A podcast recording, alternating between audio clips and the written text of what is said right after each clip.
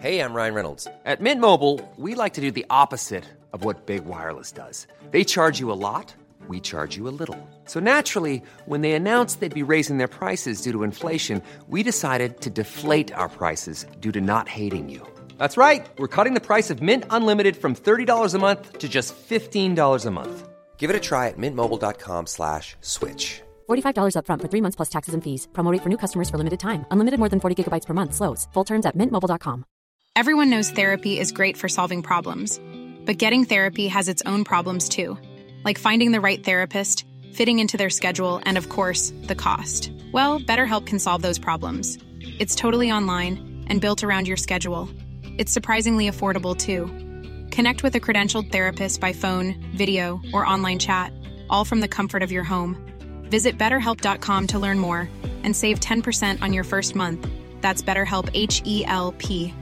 Burrow is a furniture company known for timeless design and thoughtful construction and free shipping, and that extends to their outdoor collection. Their outdoor furniture is built to withstand the elements, featuring rust-proof stainless steel hardware, weather-ready teak, and quick-dry foam cushions.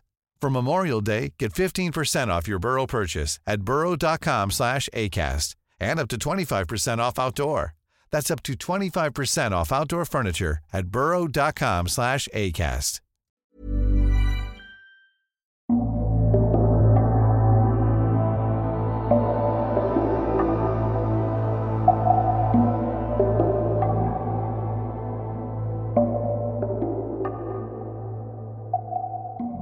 Welcome to Season 5, Episode 42 of They Walk Among Us, a podcast dedicated to UK true crime.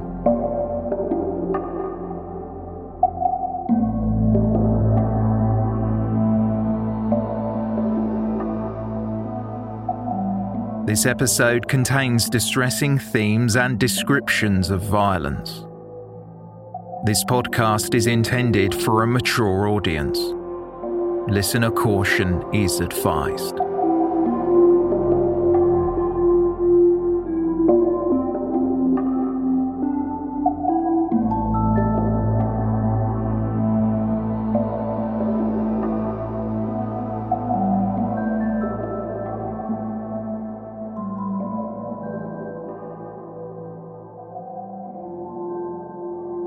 Known as Tilt to her classmates, 16 year old Claire Tiltman was planning to visit her friend Vicky Atkins. Claire had only celebrated the birthday milestone four days earlier. At around 6 pm, she left her home on Woodward Terrace in Horns Cross. She walked almost a mile on the familiar route to Riverview Road in Greenhithe, a town in Dartford, Kent.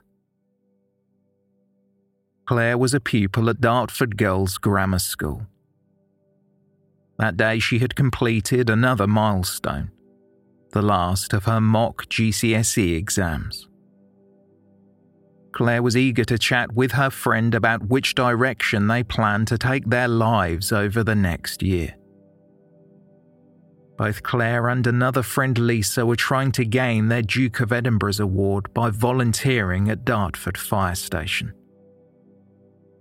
Claire had ambitions to be a firefighter, and she was deciding on the best way to achieve that goal. That evening, instead of going directly to Vicky's house, Claire Tiltman took a detour and stopped at a local shop to buy some cigarettes.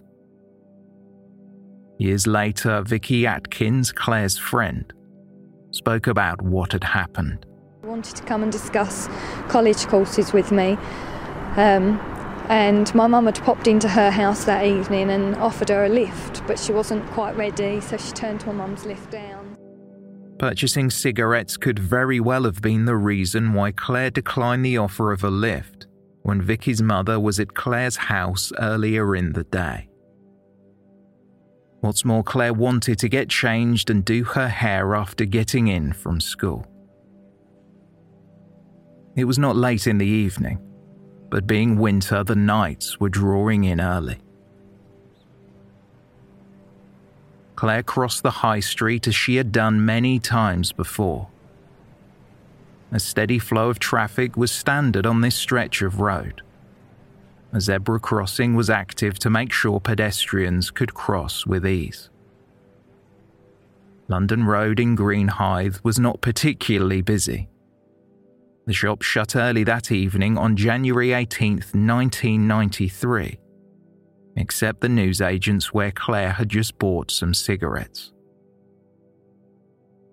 After the crossing, she took a shortcut through a narrow alleyway, the entrance of which was encompassed by vines. Perhaps a route only a local would know. A man out on a jog familiar with Claire saw her on London Road at approximately 6:15 p.m. 5 minutes later a motorist noticed an inconspicuous white car awkwardly parked on a verge near the traffic lights of a crossing. Moments later, the witness saw a teenage girl run out of the entrance of the alleyway. But thinking it was just youngsters messing around, he carried on driving. No more than 30 seconds later, another driver, Michael Godfrey, was also travelling on London Road. He too passed the entrance to the alleyway. In the dim light, Michael's passenger Ron thought a mass on the pavement was a collection of rubbish bags. But as they drove closer, Michael Godfrey quickly realised that it was, in fact, a body. He reversed the car, and Ron and Michael jumped out of the vehicle, assuming that the person they now recognised to be a teenage girl was in some sort of hit and run incident. Michael stayed trying to assist Claire, and Ron ran with urgency to find a phone and call an ambulance. Only Claire Tiltman and her attacker truly know what happened after she walked through that alleyway. What is certain, there was no way Claire could survive the attack. She was stabbed nine times. Despite the efforts of Michael Godfrey, who tried to revive her with CPR during the wait for paramedics, the teenager died at the scene.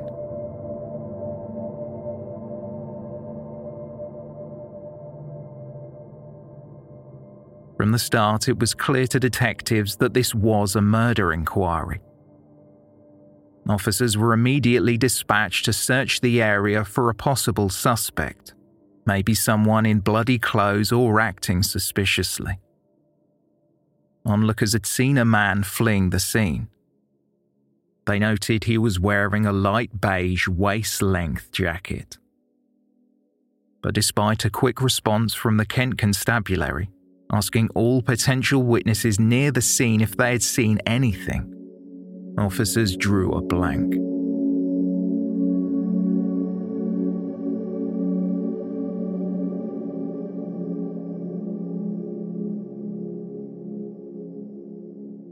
Claire Tiltman was the much loved only child of Cliff and Linda Tiltman.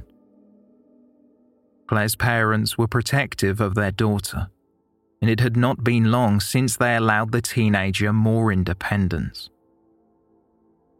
That night, her mother Linda had called Claire's friend Vicky. It was getting late, and time for her to come home. Vicky told Claire's mother Linda that Claire was not there, as she had not turned up. So Linda called Claire's other friend Lisa and again was told that Claire had not visited her house that evening either. From the second they found out their daughter was murdered, the fact that Cliff and Linda Tiltman offered Claire more freedom played on their minds. They understandably but unnecessarily felt guilt about her walking alone. In the days following their daughter's death, the Tiltmans spoke at a press conference, and Claire's father described his heartbreak. People have asked me how I am, and all I can say is what I've said to the doctor and everyone else do you know anyone that's got a tablet for a broken arm? That's all I can say.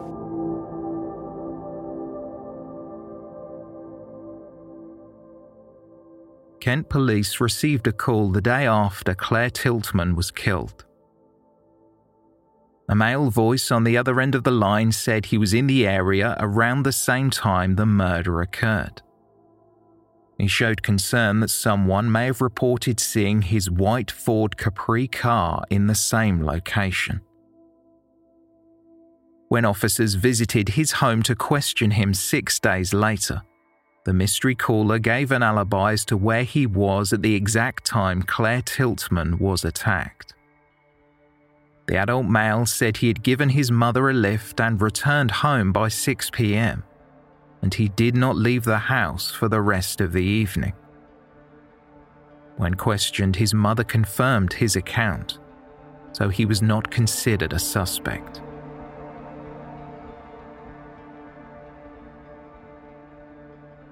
What followed was one of the largest and longest running murder cases for Kent police.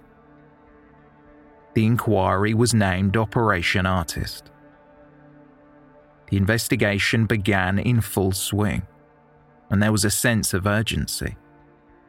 However, the attack seemed to be random. Claire had no known enemies. She was not mugged.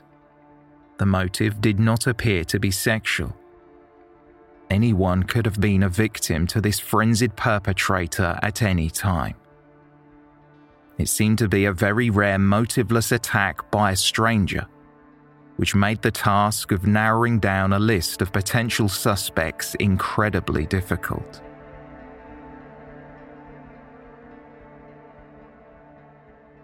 A month later, BBC's Crime Watch aired a segment on Claire Tiltman's murder.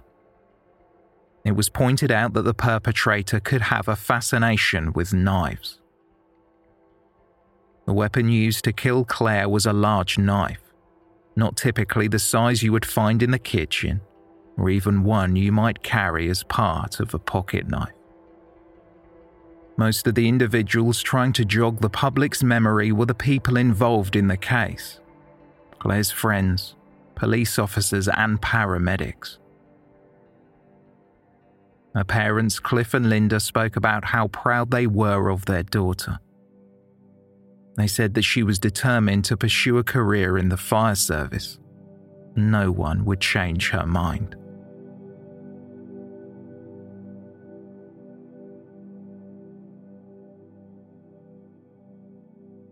Over 200 mourners attended Claire Tiltman's funeral. Family, classmates, acquaintances, and strangers lined up to show support and say their goodbyes. Beautiful, colourful wreaths and flowers were laid in tribute. But Cliff and Linda had voiced their concern that their daughter's murderer could well be at the service blending in. Unknown to them, he was. Still dressed in their funeral attire, Linda and Cliff spoke with reporters. You look around and you hope it's someone you don't know, but we don't know because unfortunately you start and look. I don't even know if that person was there today. Well. And that's how I felt. That's right. Because it could have been there. I walked, all right, there was a lot of people I didn't see. I knew that they were there, because all right, you're in a, a bit like going back to the night that I was told, you're mm. in a hmm. state of shock. But I don't know, that person could be there. Mm. I hope that they weren't, but they could be. So. We never forgive the person. Never ever. ever. But why? For whatever they... reason, because no one ever, if it was my worst enemy, I wouldn't wish that on anybody. No, no way. Because what that person done, there was no excuse. But that person's got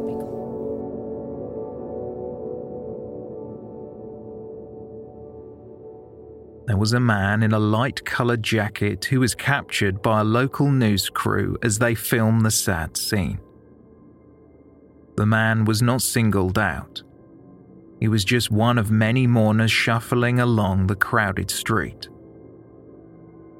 The world was watching him attend the funeral with his parents. The deceased was someone he killed, and he was wearing the very jacket he had worn on the evening he committed murder.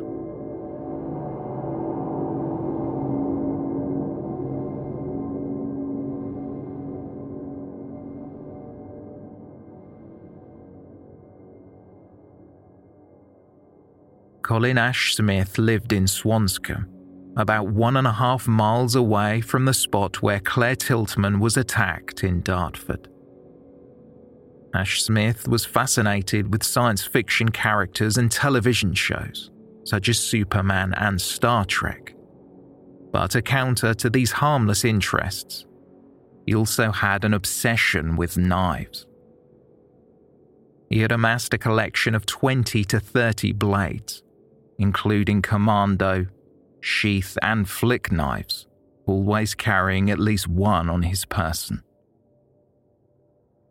In 1993, Colin Ash Smith's appearance was disarming, his face boyish for a 24 year old. He worked as a local milkman for a time, dutifully delivering milk to the doorsteps of sleeping residents every morning. Like Claire, an only child, he lived with his parents, Aubrey and Diane. They were the link to Claire Tiltman. Both sets of parents knew each other from the local British Legion Club. When Claire was murdered, the Ash Smiths offered their support to the Tiltmans, even attending the teenager's funeral with their son.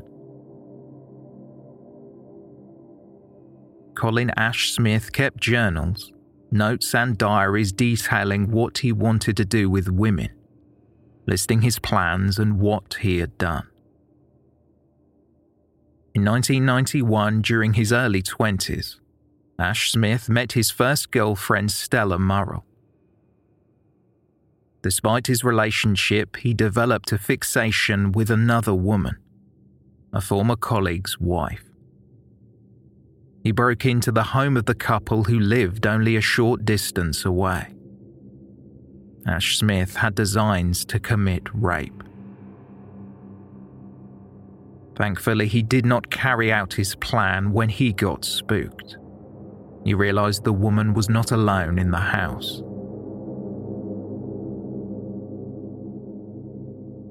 Ash Smith's crimes were escalating fast.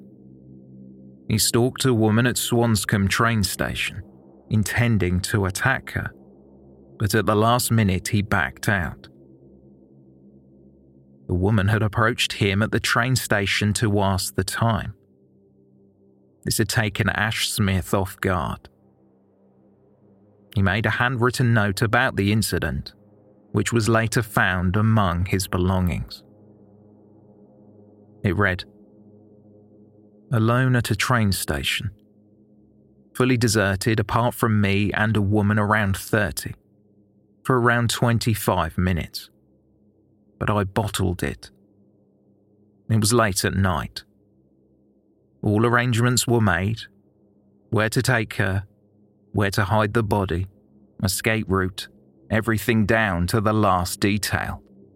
But I bottled it. Lucky for her, I suppose. On the same piece of paper, he gave himself an overall score for what he described as his venture it was labelled 50% successful. Ash Smith continually looked for opportunities to stab people. He always carried a knife. His plans often involved women. The attack on Claire Tiltman was not the first time that he had attacked someone. Colin Ash Smith carried out a horrific stabbing and sex attack shortly before Christmas 1988. On December 21st, a 27 year old was walking home in the town of Swanscombe. She had just finished her night shift and was looking forward to seeing her husband. It was a journey she had made often. Being 3 am during winter, it was not surprising the streets were quiet. Any witnesses were fast asleep indoors, getting plenty of rest in the lead up to the holidays. She had almost reached her front door before she was startled by a young man who came out of nowhere, brandishing both a knife and a gun. Under the threat of violence, Ash Smith made the petrified woman walk with him to an abandoned quarry in Kent, where he cut off her clothes with a knife. He stuffed her mouth with tissues and assaulted her, attempting to rape her repeatedly. He kept her captive and forced her to pose in lewd photographs, refusing to let her go. The ordeal continued when he wrapped a school tie around her neck and attempted to strangle her to death. But as the material was old, part of his school uniform, it tore, saving the victim from death, but not serious injury. When strangulation did not end her life, Ash Smith stabbed her five times in the back. Assuming he had killed his target, he left the victim for dead, but not before covering her body with leaves and debris. However, remarkably, she survived. She had passed out when Colin Ash Smith was attempting to cover his tracks, although she remained unconscious for some time. When she came to, her attacker had fled. In the years to come, Ash Smith described this cowardly event as a masterpiece. Like his later attempted attack, he scored the incident, labeling it as 95% successful. The survivor of the attack would not find out who the assailant was for many years, although he had left behind a piece of his tie. Unfortunately, another woman would be stabbed before police could link the two cases. Colin Ash Smith said his girlfriend Stella Murrell was his intended target on that day in October 1995. He got it into his head that Stella was having an affair. When he went to collect her from work on October 17th, he was 15 minutes late. Stella assumed her boyfriend was not coming to pick her up, so she decided to make her own way home. When Colin Ash Smith arrived late to pick up Stella and she was not there, he believed that as she had left work without him, this was a clear sign she was cheating on him. He drove around looking for someone to hurt. He spotted a man about his size walking along the street but decided against an attack. Then tragically, he set his gaze upon 21 year old healthcare worker Charlotte Bernard. He stopped his white Ford Capri and got out of the vehicle armed with a knife. He approached Charlotte from behind and tried to slit her throat. He wanted to drag her across the road to somewhere more secluded, but instead, Colin Ash Smith continued the knife attack, stabbing the victim over 15 times. These included nine stab wounds to the back, along with several defensive injuries inflicted during the struggle. With unbelievable calm in such a situation, Charlotte Bernard decided to play dead. The frenzied attack stopped, Ash Smith ran back to his car, jumped in the vehicle, and sped off. Again, unbelievably, another target of Ash Smith survived. The crime took place in Greenhithe, only a few hundred yards away from where Claire Tiltman was stabbed to death, just over two and a half years earlier.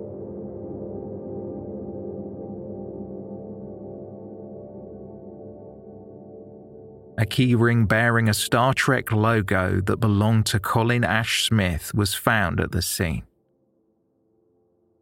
As detectives began to piece together what happened, Ash Smith was identified as a suspect and quickly arrested. His home and car were searched. Evidence gathered included part of a rip tie that had been used during the quarry attack in 1988. This proved to be the piece of evidence that linked the crimes together. Half had been discarded at the scene, and half had been left in Ash Smith's car for all those years. It was practically impossible to deny he was there. Colin Ash Smith's writings and journals were seized, along with a light beige jacket that police suspected he wore during the attack on Claire Tiltman and at her funeral.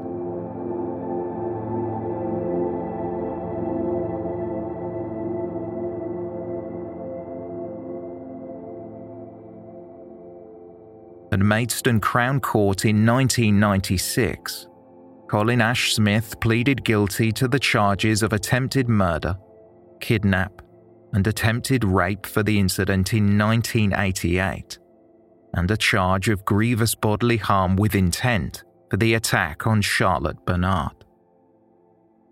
He later described why he carried out the first attack in 1988. I wanted to feel empowered, that I had control over someone, that I wasn't a doormat, Ash Smith said. I felt a bit of a scumbag. I had a very limited moral compass. To be honest, I was an animal. Details of his diary were relayed to the court, where he recorded his crimes and his planned assaults. This included how he described one of the attacks as his masterpiece. He had orchestrated a strange and disturbing prank, a staged attack on his girlfriend in public, just to see if anyone would notice. Not knowing what he had done but finding his behaviour odd, his friends had at one time been calling him the Swanscombe Psycho offering no regrets or any regard for the survivor of a brutal attack. Ash Smith explained why he stabbed Charlotte Bernard. He wanted to take his quote, frustrations out on someone. Ash Smith nonchalantly gave his excuses and described his mindset when he was under the belief that his former partner was being unfaithful. I had it in my head that she was seeing someone else, and I thought she got a lift with him. He spoke of feeling relief and did not care about what happened to the victim. Charlotte Bernard was simply in the wrong place at the wrong time. The judge told Colin Ash Smith that his aggressive and sadistic fantasies meant he was far too dangerous to be at large. Ash Smith was sentenced to life imprisonment. He faced a minimum of 15 years before he could be considered for parole.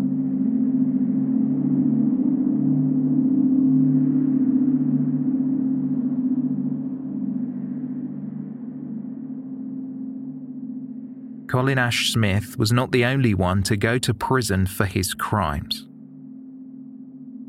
In 1997, his father Aubrey would go to trial. Aubrey Ash Smith was accused of perverting the course of justice, a charge which he denied at Maidstone Crown Court. Aubrey admitted that he took apart an army knife and placed it in boiling water. That same weapon the prosecution suggested had been used in one of his son's crimes but Aubrey Ash Smith claimed he did this to remove his own DNA, not protect his son, following the attack on Charlotte Bernard in 1995. According to Aubrey, the idea to eradicate evidence this way came from detective television shows and films. The defendant's actions raised concerns about Claire Tiltman's murder and whether or not the same approach had been taken to destroy any evidence on the knife used in the attack, removing any DNA. However, Aubrey Ash Smith explained to the jury I didn't for one minute think my son would be arrested in connection with the Claire Tiltman murder.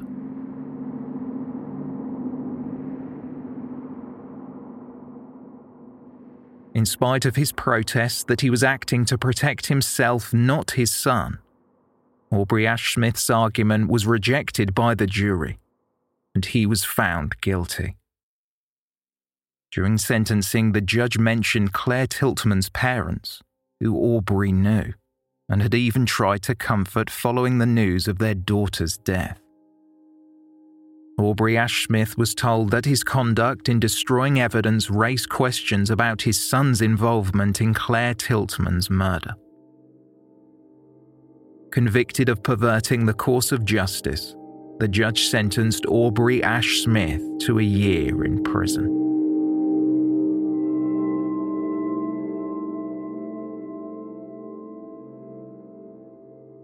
While he was in prison serving time behind bars for knife attacks on two women, Colin Ash Smith was asked numerous times by Claire Tiltman's parents to admit that he killed their daughter but he refused.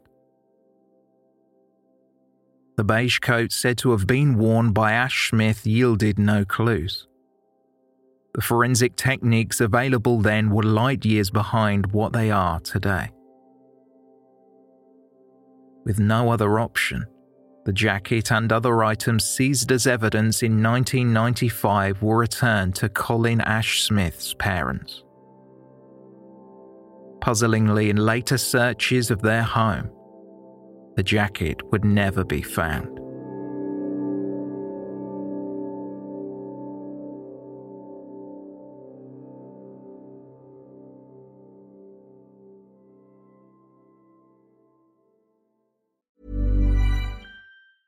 Planning for your next trip? Elevate your travel style with Quince. Quince has all the jet setting essentials you'll want for your next getaway, like European linen premium luggage options, buttery soft Italian leather bags, and so much more. And it's all priced at 50 to 80% less than similar brands. Plus, Quince only works with factories that use safe and ethical manufacturing practices. Pack your bags with high-quality essentials you'll be wearing for vacations to come with Quince. Go to quince.com slash trip for free shipping and 365-day returns. Everyone knows therapy is great for solving problems, but getting therapy has its own problems too like finding the right therapist, fitting into their schedule, and of course, the cost.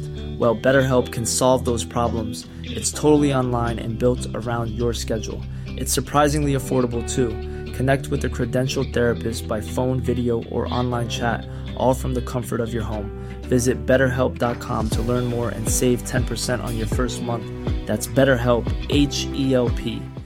How would you like to look five years younger? In a clinical study, people that had volume added with Juvederm Voluma XC in the cheeks perceived themselves as looking five years younger at six months after treatment. Look younger, feel like you. Add volume for lift and contour in the cheeks with Juvederm Voluma XC. Reverse signs of aging by adding volume to smooth laugh lines with Juvederm Vollure XC. For important safety information and to find a licensed specialist, visit juvederm.com. That's J U V E D E R M.com. Not for people with severe allergic reactions, allergies to lidocaine, or the proteins used in Juvederm. Common side effects include injection site redness, swelling, pain, tenderness, firmness, lumps, bumps, bruising, discoloration, or itching. There's a risk of unintentional injection into a blood vessel, which can cause vision abnormalities, blindness, stroke, temporary scabs, or scarring. Talk to a licensed specialist to find out if it's right for you.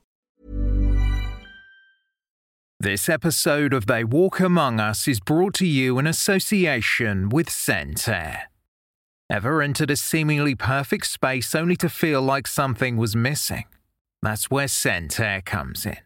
With over three decades of experience, Scentair leads the scent marketing industry, scenting resorts, retail outlets, event spaces, and more, partnering with major brands like Westin Hotels and Snap Fitness. Chances are you've already encountered their fragrances firsthand. And now Scentair is offering you a luxury fragrance experience in the comfort of your home. Visit scentair.com to explore their online store and infuse your spaces with unforgettable scents. Scentair diffusers are sleek and fill your space with vivid fragrance for up to 300 hours. And the Scentair app lets you schedule your fragrance and control your intensity right from your phone. What's more, all of Scentair's more than 60 fragrances are phthalate free, cruelty free, safe for families, and EcoVadis certified sustainable. Differentiate your space with scent. Try luxury home fragrance trusted by the pros by going to scentair.com and using promo code Among Us for an extra 25% off your first order.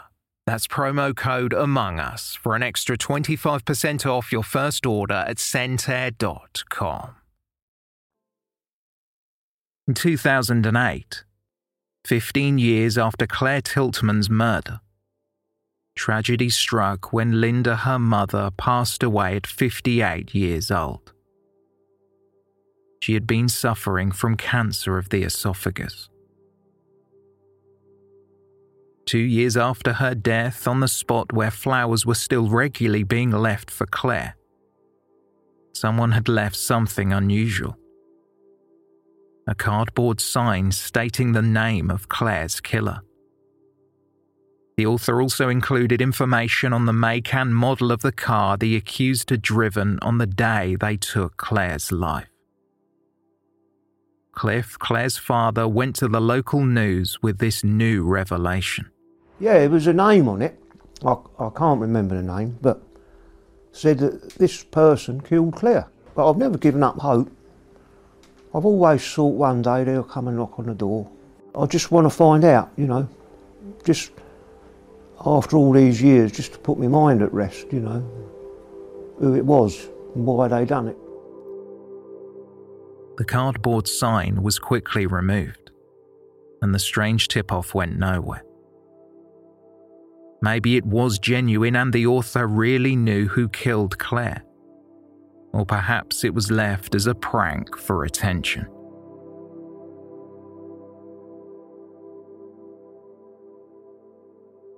Sadly, four years after Linda Tiltman's death, her husband Cliff also succumbed to cancer after it spread rapidly throughout his body. Both of Claire's parents had died without seeing justice for the murder of their only daughter. It was believed heartbreak and stress over the loss of Claire contributed to their deaths. When Cliff Tiltman eventually passed away, his friends who were at his bedside described him as a totally broken man. In comments widely reported, Detective Superintendent Rob Vinson, who worked as part of the Kent and Essex Serious Crime Directorate, spoke about Claire's murder and her father's passing. He said, I have always maintained that the killer was a local person and that someone knows who he or she is. This year, a good man went to his grave without ever seeing justice being served for the murder of his only daughter. This isn't the end of our investigation. We have always maintained that someone has information about this murder, and we will continue to investigate it. In the lead up to his death, Cliff Tiltman had spoken about the person he believed was responsible for his daughter's murder Colin Ash Smith. We know who did it. The police know who did it, Cliff said. I just wish he'd confessed all those years ago and saved us all this agony. In an appeal to Ash Smith to do the right thing, Cliff went on to say, I've tried year on year to get through to you in public appeals. Every day that goes by, I feel I'm letting Claire and Lynn down. I'm making a direct appeal to you to step out of the shadows and confess your guilt. While we served a life sentence, you have never been brought to justice.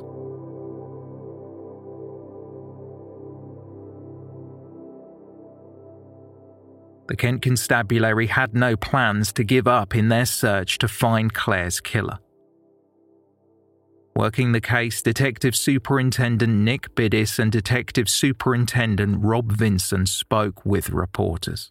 I want the person responsible for this not to sleep at night because I'm hopeful that one day we will be banging on their door. New forensic techniques could be the, the key to unlocking this case. We know there are advances every single day on, uh, on DNA and the forensics. and certainly very active on that, and a number of lines of inquiry still. And I'm still convinced that there's somebody out there that's got real key information in relation to this case.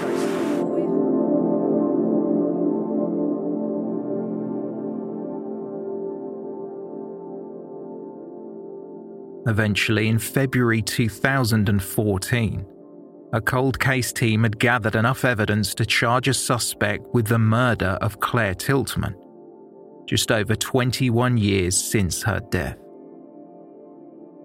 The information officers had to review was extensive. During the first investigation, over 40,000 documents were collated. More than 1,500 statements were taken and 20,000 people were listed on the database used in Operation Artist. The charge came just in time. It was the day Colin Ash Smith was set to be seen and assessed for release by the parole board. According to his ex cellmate Stephen Dubois, Ash Smith had confessed to a murder near a zebra crossing. Though Charlotte Bernard was attacked near where Claire Tiltman was killed, she survived, and by that time the crossing had been removed. Through the process of elimination, he could have only have been referring to killing Claire. He told Dubois he just snapped. Numerous personal logs and diaries of his attacks were kept by Ash Smith as if to relive his crimes. He also noted his fantasies, which he hoped to play out when he got the chance. Officers had gathered these from his home in 1995. In one such log, he'd made plans to kill a schoolgirl. He thought such an act sounded, quote, impressive. Over the years, Kent police had continually revisited Claire's case. Still, with no physical evidence, it had been an arduous investigation for the cold case team.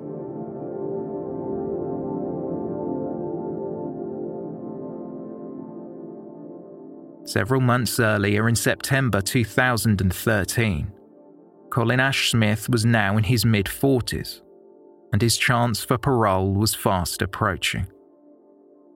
He had received visits in Nottinghamshire's Whatton prison from his parents almost every Sunday.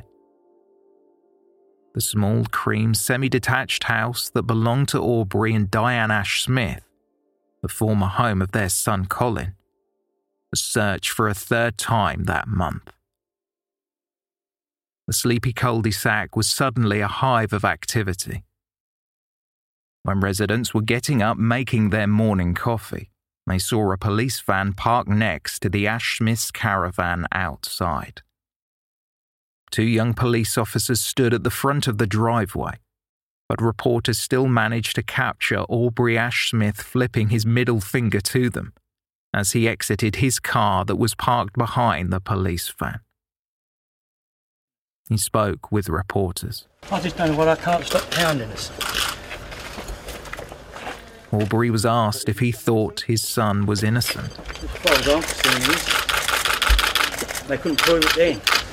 And they had alibis then, and they still don't believe people told them. Reporters continued to interview anyone they could at the scene.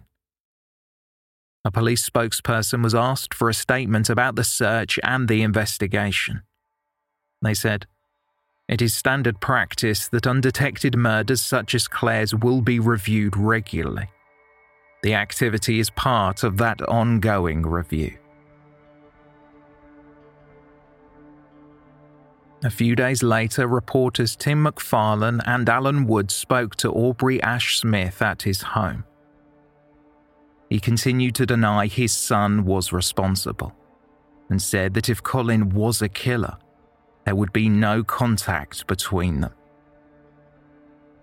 The only reason they put Colin in the frame was what he did to those other girls, which I was appalled at, he said. It took me a long time to get like I am with Colin. He's up for parole in a couple of months. It's a fishing expedition.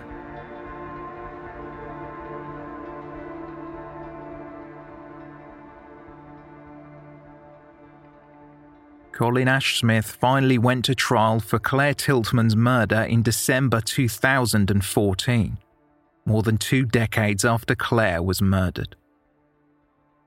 Ash Smith had already served four more years than his minimum term in jail for the multiple attacks on two women. Claire's school friends dutifully sat in the public gallery every day to make sure Claire was represented.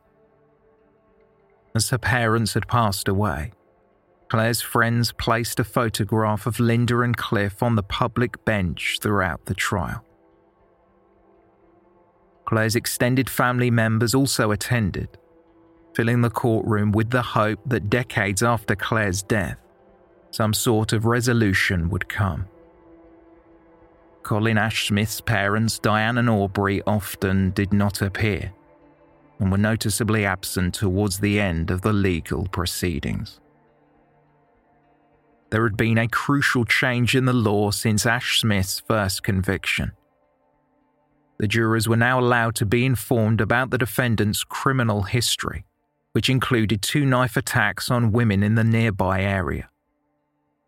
And even without physical evidence, the case was able to move forward on a circumstantial basis, including details of Colin Ashsmith's previous crimes using knives to attack women and his confession to a former cellmate. The prosecutor had laid out the case against the accused. It was argued that the defendant killed Claire Tiltman simply to experience the quote, warped pleasure he derived from attacking a lone woman and the ultimate power and control it gave him. Jurors heard that Colin Ashsmith had made a fundamental mistake by calling Kent police voluntarily the day after the incident to let them know he was driving his car in the area.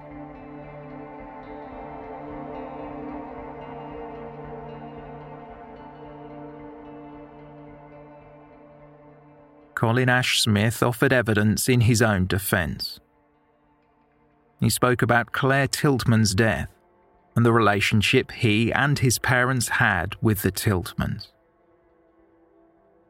After it happened, my dad and I volunteered to help support them in any way we could through the British Legion Club, and I got to know them reasonably well, he said. The defendant told his counsel, David Nathan QC, that he saw the effect that the death had on Linda and Cliff Tiltman. According to Ashsmith, it made him want to kill the person responsible. Colin Ashsmith's former girlfriend Stella Murrell had confided to the police that after Claire's murder, her then partner was acting strangely. This conversation was brought to the attention of the man in the dock. He dismissed this point, telling the court that Claire's murder had upset many people in the area who responded to grief differently. Ash Smith's alibi during the period in which Claire Tiltman was killed had initially been provided by his mother, Diane. She was a counsellor at the time of the murder, and she later became mayor of Swanscombe in 1995. Diane said her son was with her leafleting homes in the area. Ashsmith was insistent this was the case. He now claimed to have been driving his mother to a constituent's home at that precise moment in time. However, interestingly, his mother Diane was never called as a witness, never taking the stand to confirm her son's whereabouts.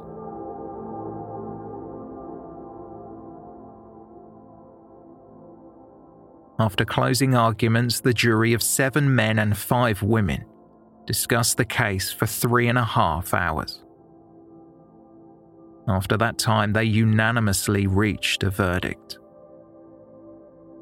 Colin Stephen Ash Smith stood passively in the dock, giving little away as he heard the word guilty.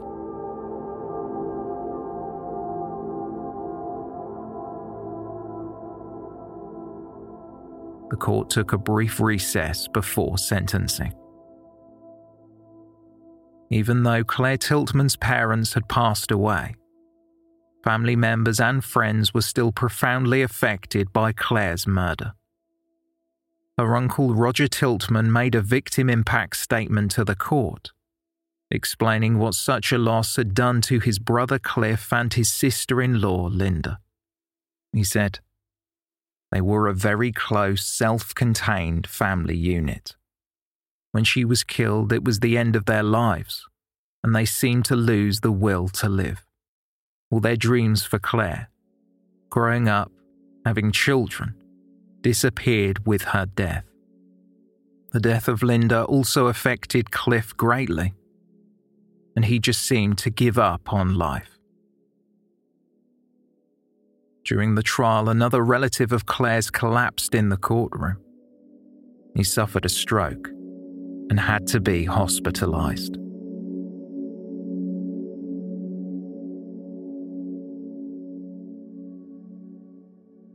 On December 11, 2014, Colin Ash Smith refused to return to the court when Mr. Justice Sweeney sentenced him.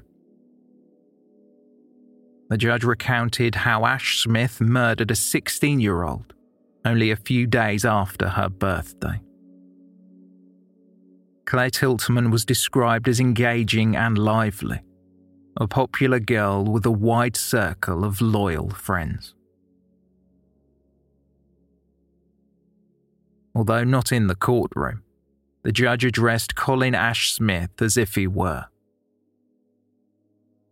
I have no doubt that this was a premeditated murder that you carried out because of the feeling of power that it gave you, Mr. Justice Sweeney said. In doing so, you not only ended Claire's young life, which was so full of promise, but you also caused unbearable grief and upset to her family and friends. Claire's murder was not the only attack on a lone female that you carried out in the small area of Greenhithe and Swanscombe. In the period between 1988 and 1995, throughout the vast majority of which you lived in that area, you planned a number of other such attacks, and carried out two in particular. Colin Ash Smith had spent the past 19 years incarcerated, but it was not for the murder of Claire Tiltman. If he had admitted to the killing in the 1990s when he confessed to the other crimes, the sentence for some of the charges would have likely run concurrently, decreasing the amount of time he had to serve. Still, the judge emphasized there were few mitigating factors in the murderer's favor. The sentence applied was according to the law in 1993.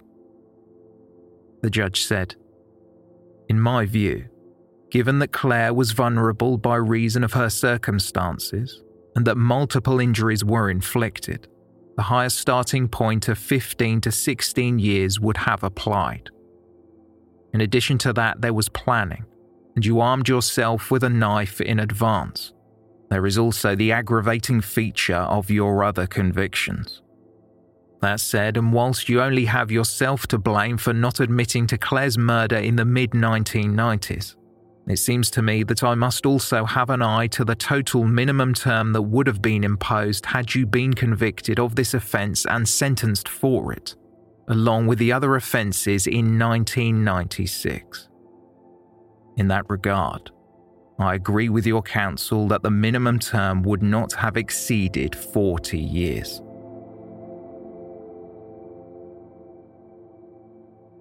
Colin Ash Smith was told he was facing another life sentence with a minimum term of 21 years. Mr. Justice Sweeney praised the family and friends of the victim. He spoke of the dignified way they behaved throughout the trial. He said, I express my sorrow for the burden they have had to carry for many years at Claire's untimely loss.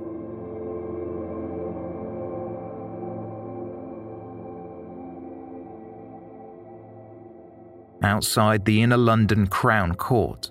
Detective Superintendent Rob Vinson and Nigel Pilkington from the Crown Prosecution Service Each spoke about Colin Ash Smith's conviction. D.S. Vinson said, Ash Smith is a very dangerous individual. He is a predator. He would be stalking women with evil intent to carry out attacks, some of which he carried out and some of which he didn't. On the night in question, Claire was in the wrong place at the wrong time. When you look at the writings and some of the things he has done, this is a very, very dangerous individual. And justice has been served at last for the brutal murder of Claire. I pay tribute to the, the family and the friends and the investigation team who have been resolute in leaving no stone unturned in our absolute commitment to bring to justice Claire's killer. He believed he could evade justice for over 21 years because there was no forensic, identification, or other direct evidence to link him to Claire's murder. Whilst that may be true, what we did have was a number of seemingly small coincidences on that January evening, which, when carefully considered, examined, and put together, made for a compelling circumstantial case.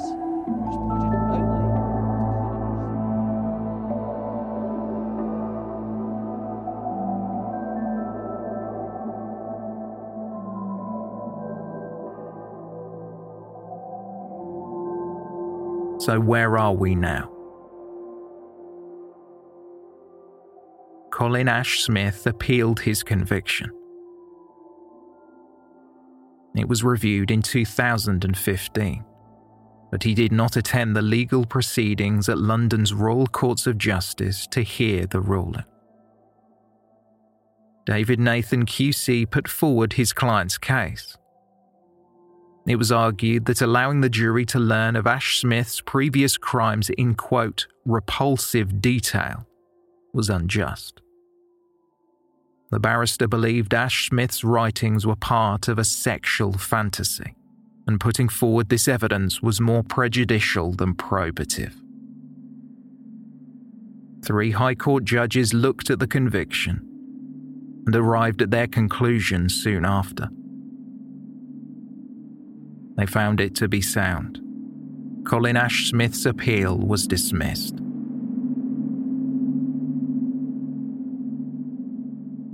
Claire's friends spoke outside the court, relieved that Claire's murderer was to stay in prison, possibly for the rest of his life. Joanne Roberts, who had been instrumental in keeping Claire's case in the public eye, spoke to the press outside. We have justice for Claire and her parents, and a very dangerous man will stay in prison. Our thanks go to the police and the Crown Prosecution Service for supporting us throughout.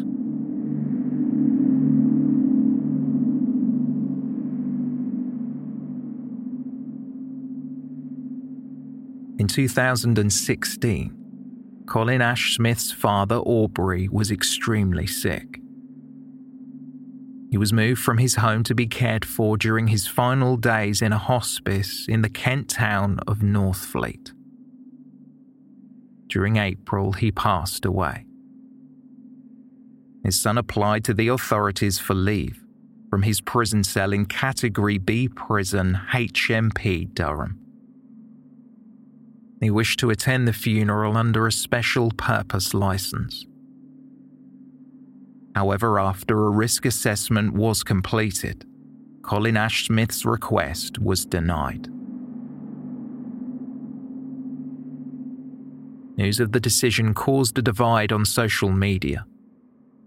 The majority of the public was simply infuriated by the fact he would even be allowed to apply for such a privilege after the crimes he had committed. Other members of the public felt the convicted murderer should be shown compassion regardless of what he had done, arguing it was his human right to apply.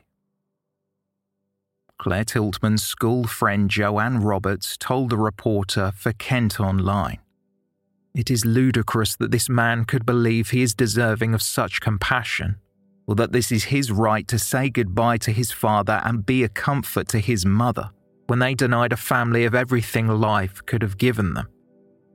To be honest, it makes us feel physically sick. He is serving another life sentence, and funerals are part of life outside of prison. In spite of his absence, Colin Ashsmith's presence was marked at the funeral by a large floral wreath spelling the word Dad.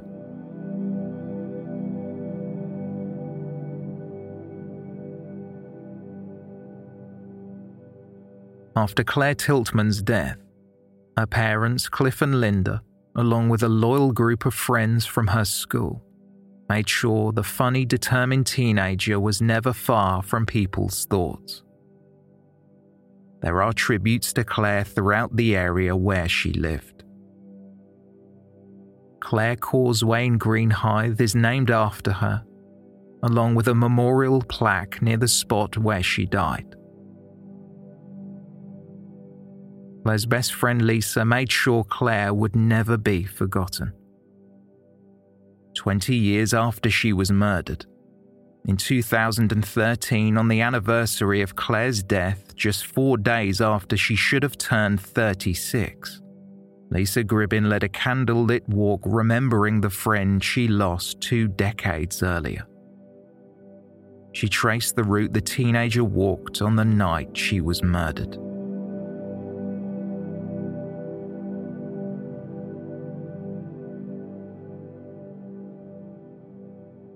In 2016, it was agreed that a road called Fast Track Manor Way be renamed Tiltman Avenue. Expressing his approval at the changes, Dartford Council leader Jeremy Kite said, I am very proud that we are doing it.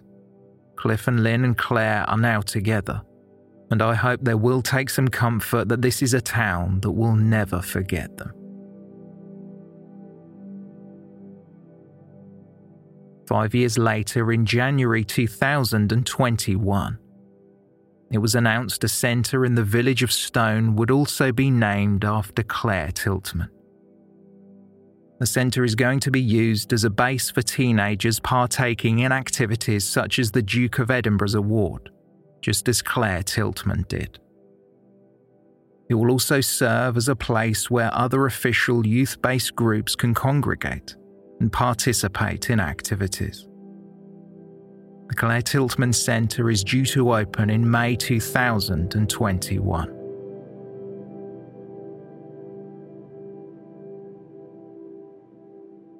Whenever Greenhithe is mentioned, it is often linked to Claire Tiltman's senseless murder.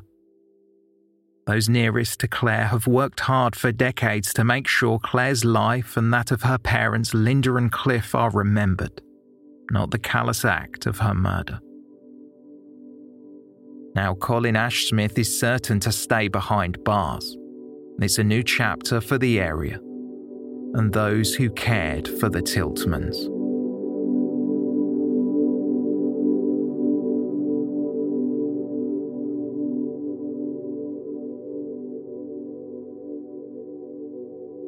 Thank you for listening.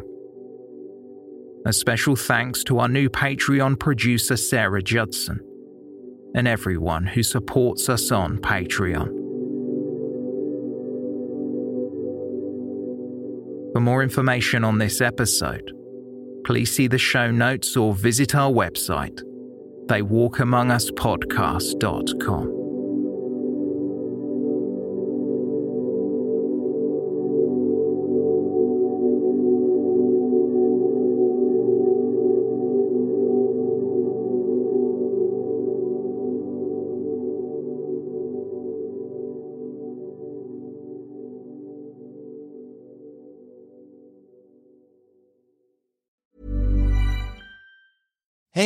it's Danny Pellegrino from Everything Iconic. Ready to upgrade your style game without blowing your budget? Check out Quince. They've got all the good stuff shirts and polos, activewear, and fine leather goods, all at 50 to 80% less than other high end brands. And the best part? They're all about safe, ethical, and responsible manufacturing. Get that luxury vibe without the luxury price tag. Hit up quince.com slash upgrade for free shipping and 365 day returns on your next order. That's quince.com slash upgrade.